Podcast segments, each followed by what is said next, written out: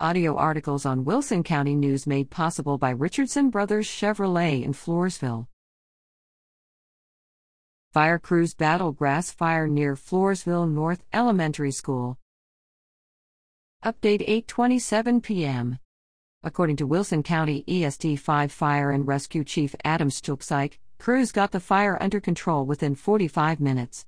He estimates about 6 to 7 acres of grassland were burned. No other property was damaged and there were no injuries. In addition to ESD 5, personnel from Wilson County Emergency Services Districts 1 and 2, the Wilson County Sheriff's Office, and Bexar County ESD 10 also responded.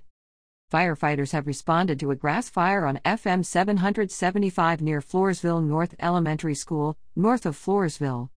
Fire crews were alerted to the blaze at 5:56 p.m. Monday afternoon, according to Wilson County Fire Marshal Edwin Baker. Floresville Electric Light and Power System Mark Croson said the fire isn't currently impacting the utility. No further information is available at this time.